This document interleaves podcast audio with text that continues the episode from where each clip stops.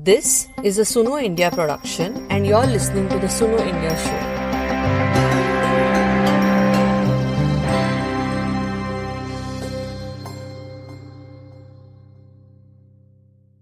India is currently ranked at 142 on Reporters Without Borders World Press Freedom Index out of 180 countries.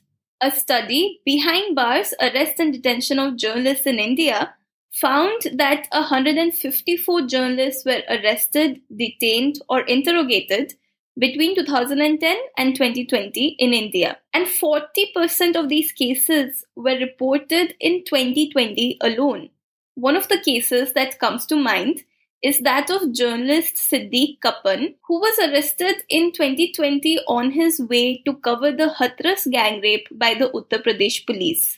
Charged under the anti terrorism law UAPA, he is still behind bars.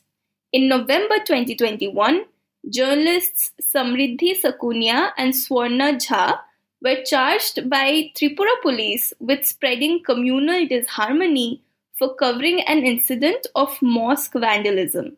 This year in March, the Editors Guild of India spoke out against two separate incidents. One in Uttarakhand, where journalist Kishore Ram was charged with promoting enmity between castes for covering violence against Dalits. The second in Agra, where Gaurav Bansal was allegedly tortured by police for reporting about electoral malpractices in the recent assembly elections. Kashmir, however, is a whole other story.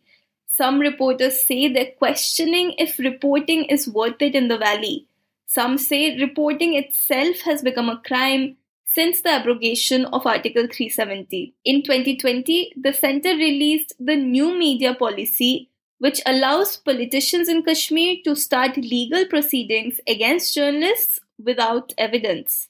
In January this year, the Kashmir Press Club was closed. In February, the founder and editor in chief of Kashmir Walla, Fahad Shah, was booked under anti terrorism laws.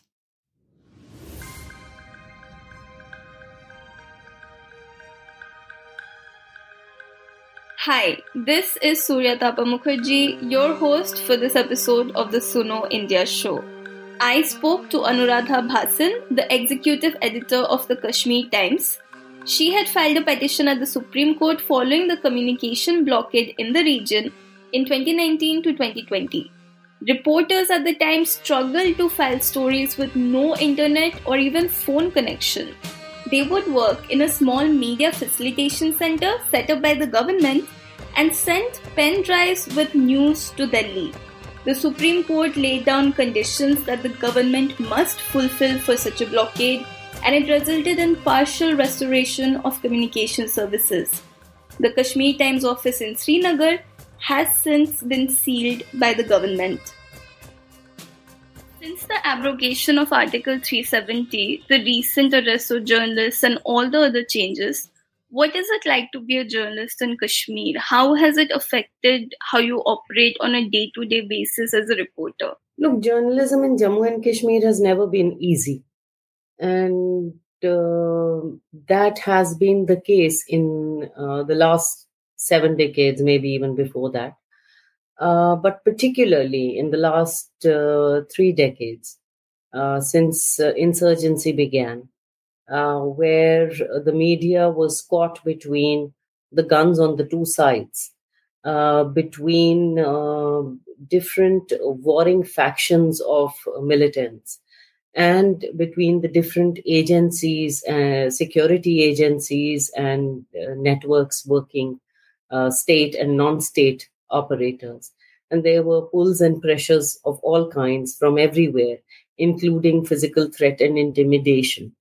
But um, after 2019, uh, that physical, though the physical intimidation threat is not as much as we saw during the 90s, yet it is one of the most frightening phases for media persons, the most challenging ever, because even in the through the 90s, the journalists could at least work or were struggling to work and struggling to tell a story. This is becoming impossible in today's conditions when the state and primarily the state is completely intolerant to even a single word of criticism. Right. And so, how has the closing of the Kashmir Press Club, for example, affected journalists? Can you tell us what it was like to watch that unfold? The Kashmir Press Club is something very new, but it came up at a time when it was much needed and it played some role uh, while all media organizations were just uh, submitting themselves to silence or surrendering. And media organizations, I mean, uh, newspaper outlets or other broadcast um, channels. Um, and in that, the Kashmir Press Club stood out slightly differently because it had been talking about post 2019 it had been talking about some of the challenges that the media persons were facing it had spoken about it had given statements about uh, the repeated summons to different journalists of uh, different forms of harassment faced by uh, journalists.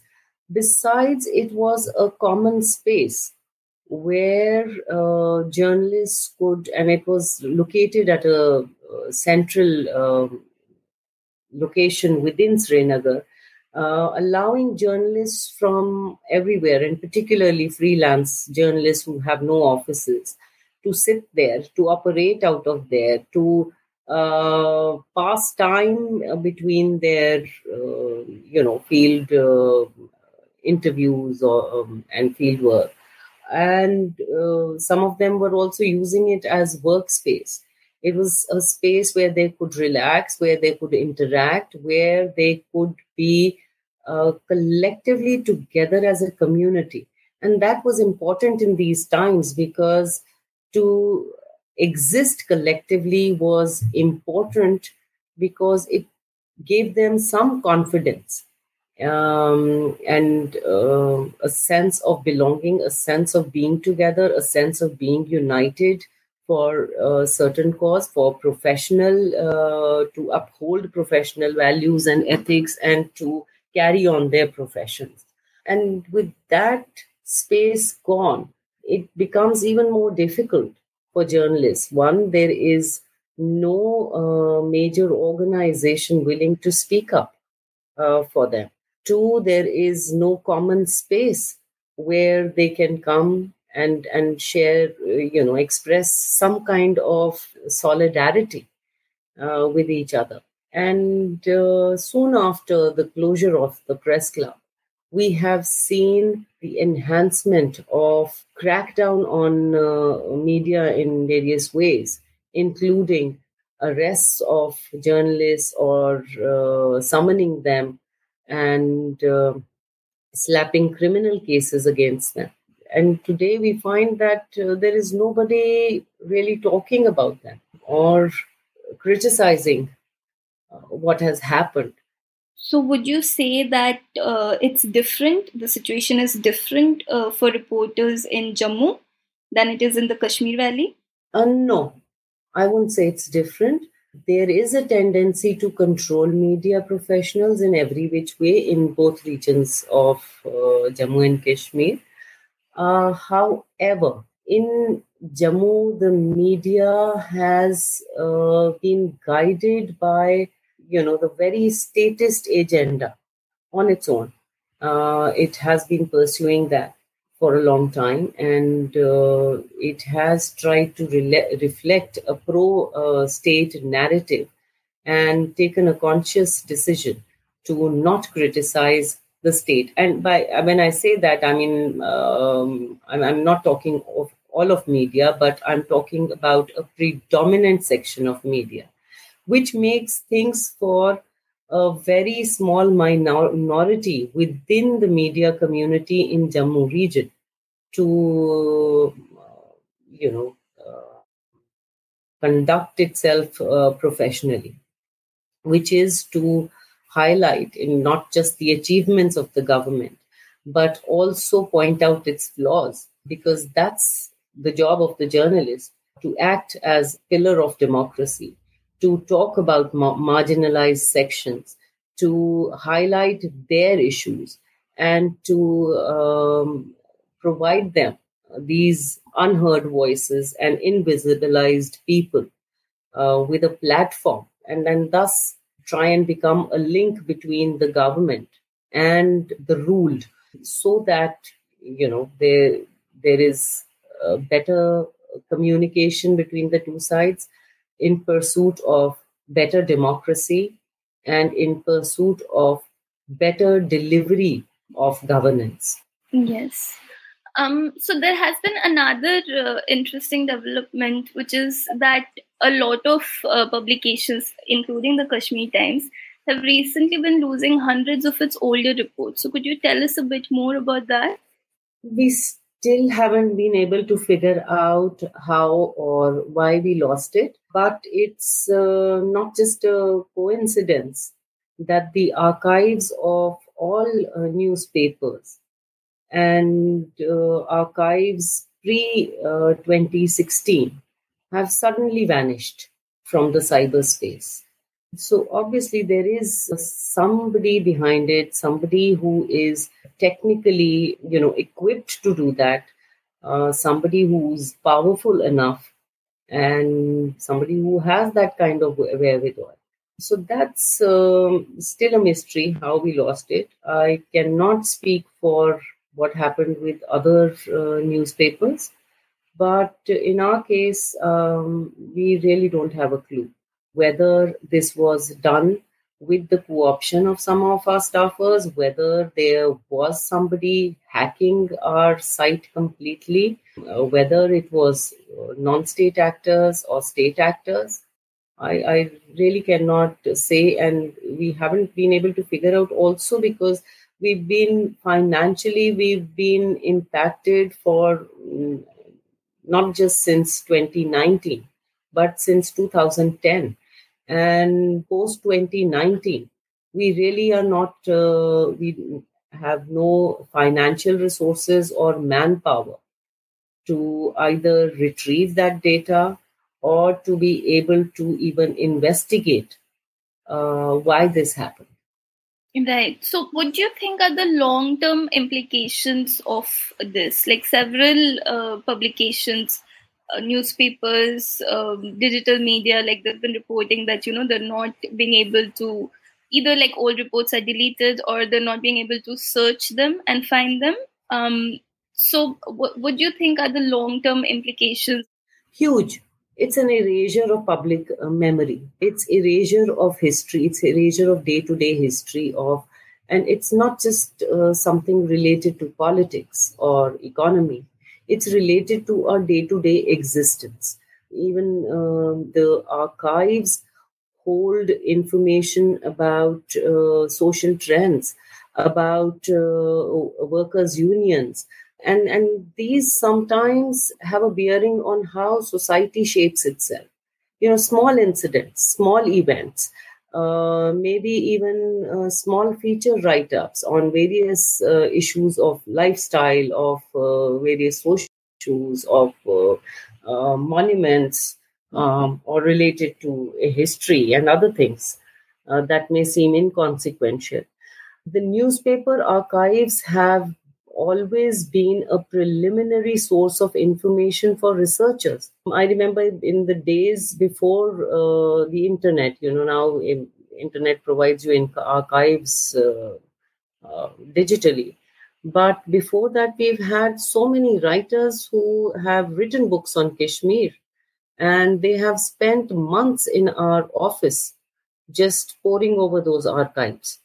So you, you do realize the importance that they have um, in in recording of day to day history. As you mentioned that there have been some financial struggles, so could you tell us a bit more about uh, how publications are generating revenue and uh, surviving financially, and what's happening with the government and advertisements? Look, newspapers in Jammu and Kashmir and, and that's also a case of uh, across India have been reliant on um, advertisement support. And that advertisements either come from the private players or from the government. So in, in Jammu and Kashmir's case, it's been the reliance has been more on the government ads. There uh, haven't hasn't been much of corporate uh, you know enterprise hasn't made much inroads in Jammu in J&K. So uh, that reliance was always on government ads, which was state government ads and uh, the central government ads uh, released through uh, DAVP. So in 2000, uh, while the DAVP had uh, a rationalized policy of giving ads, the state government ads were released on basis of whims, not on basis of circulation and other, you know, criteria. There was no rationalized policy. The rate fixation was not rationalized, and that was an issue that we'd been taking up for several decades. So in 2010, the central government, uh, through an order uh, which came uh, came from the home minister of that time, to the DAVP department, stopped the advertisements of several newspapers, including Kashmir Times, Kashmir-based newspapers.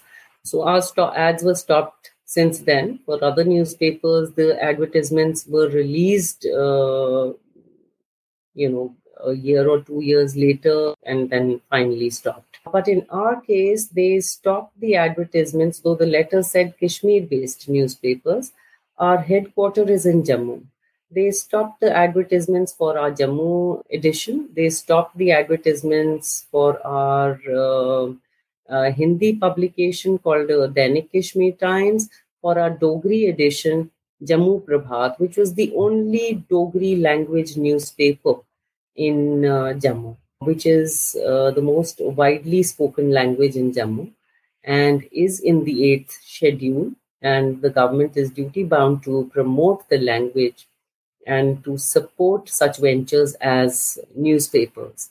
In 2018, we were uh, we you know continued to print these all these papers despite suffering huge losses scaling down our operations, operating on shoestring budget, operating on losses. Until in 2018, we had to shut down our uh, Hindi and our Dogri editions.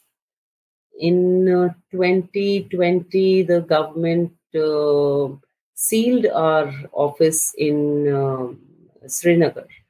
And uh, we haven't been able to print uh, our Srinagar edition. So we are just carrying on today without any money with an online edition and Jammu edition, Jammu print edition, which uh, also is sometimes not very regular, though it's a daily paper. So it's it's uh, struggling to just barely breathe.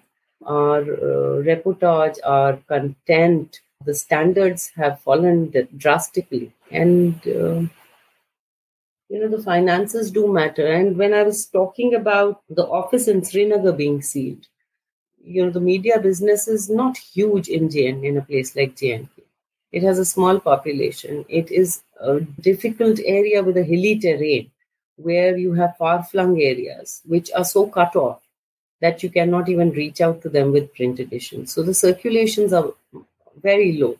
The financial financially newspapers have never been so- very sound and so there is a lot of reliance on the government. And the government has always supported newspapers. And when i say always supported i mean so to say yes they are supposed to uh, support and as as a policy they have been supporting.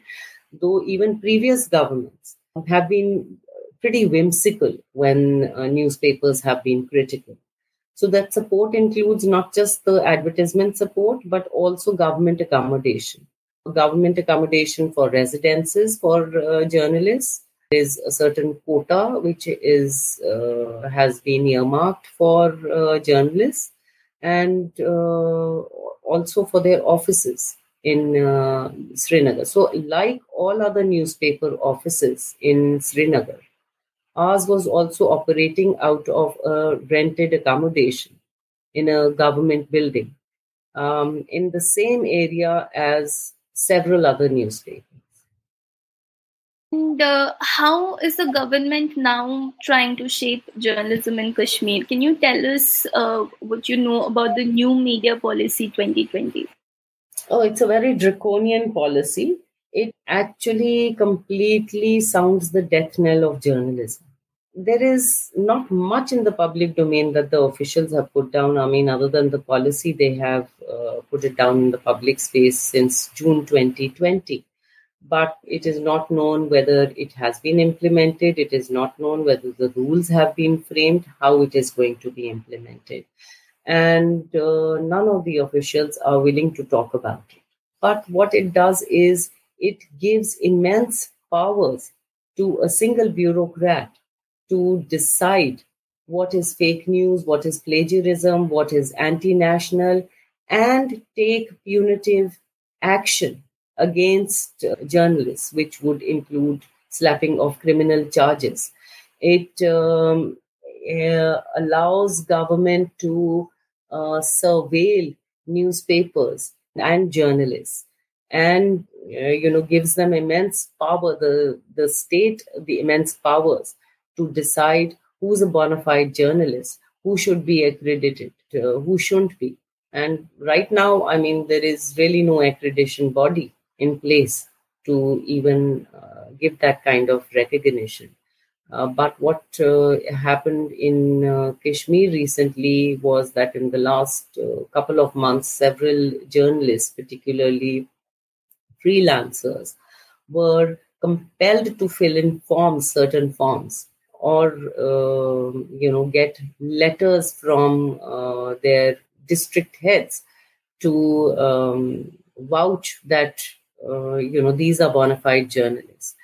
So that's against the freedom of the press.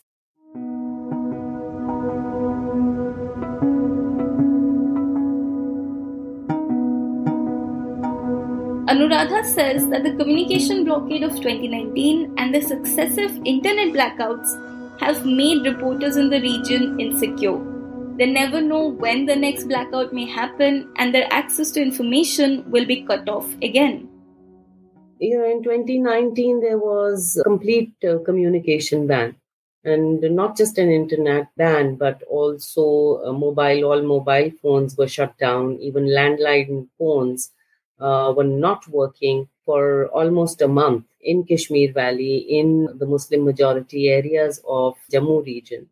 And across Jammu and Kashmir, there was a complete or a partial internet ban. In the valley, the internet was completely shut down, and in Jammu, the mobile internet was shut down. And the mobile internet was restored one and a half years later. In uh, Kashmir Valley, the uh, broadband services were restored six months later, first with firewalls and restrictions, and in, in phases later, gradually they restored it in its entirety. Uh, and that has impacted journalism a great deal.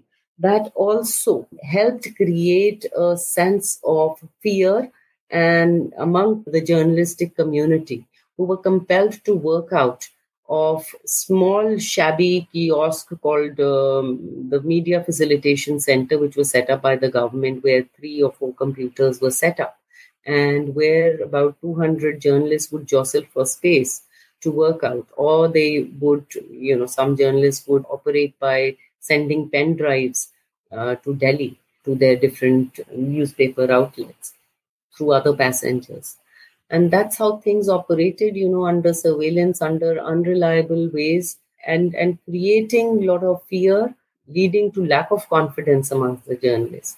And that seems to have also prepared the ground for what is happening today or, or what happened thereafter.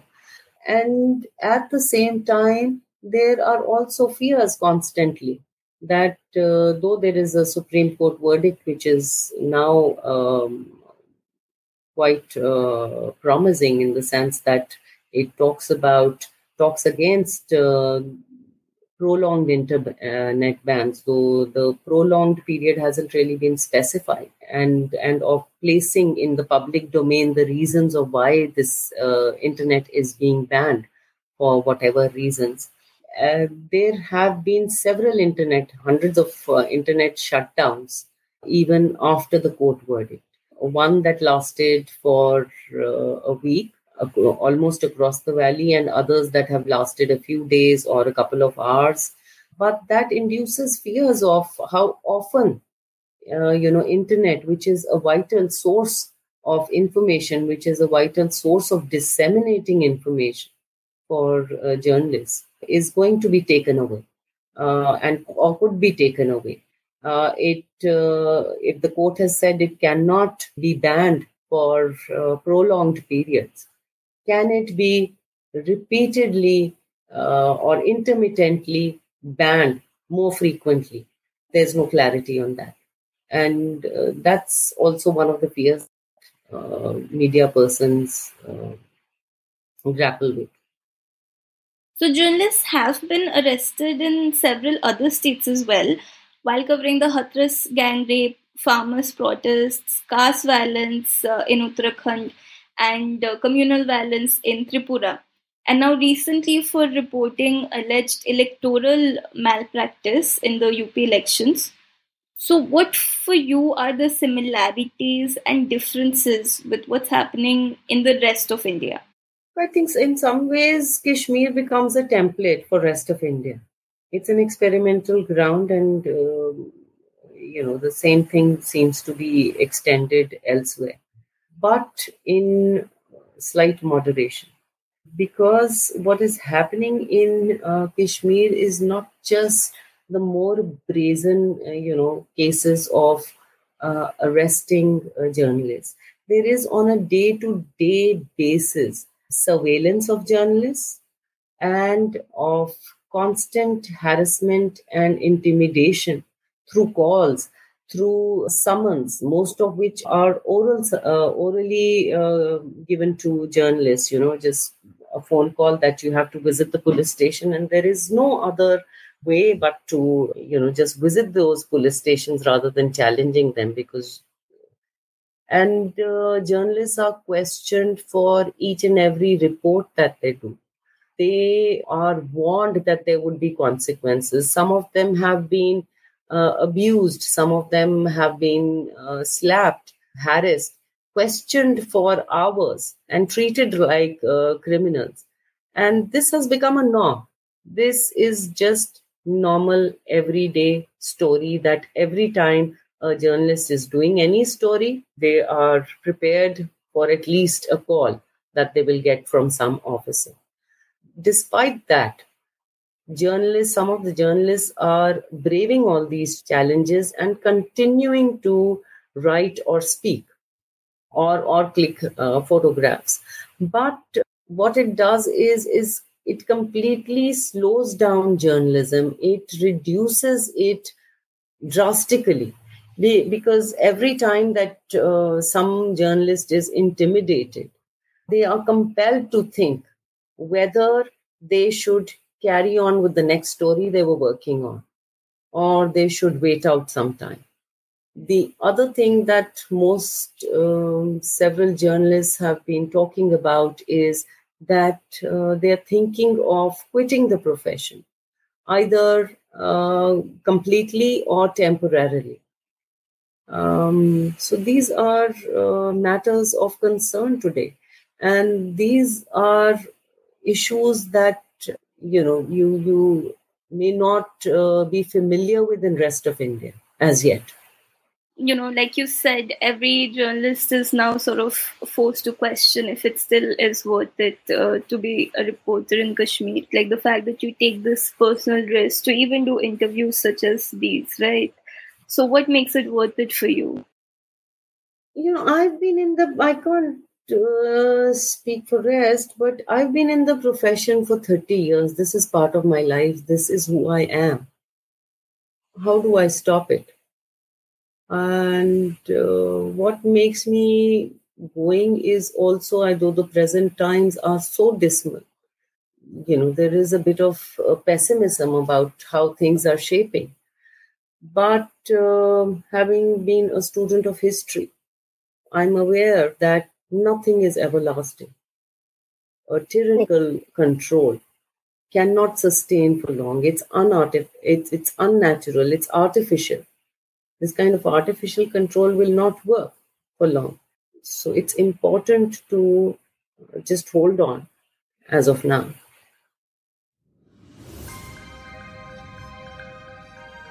Please rate our podcast and leave a comment if you like it. Underreported and underrepresented stories can become mainstream only if it reaches more people. So please support us by visiting our contributing page on our website sunoindia.in or follow us on Facebook, Twitter, or Instagram.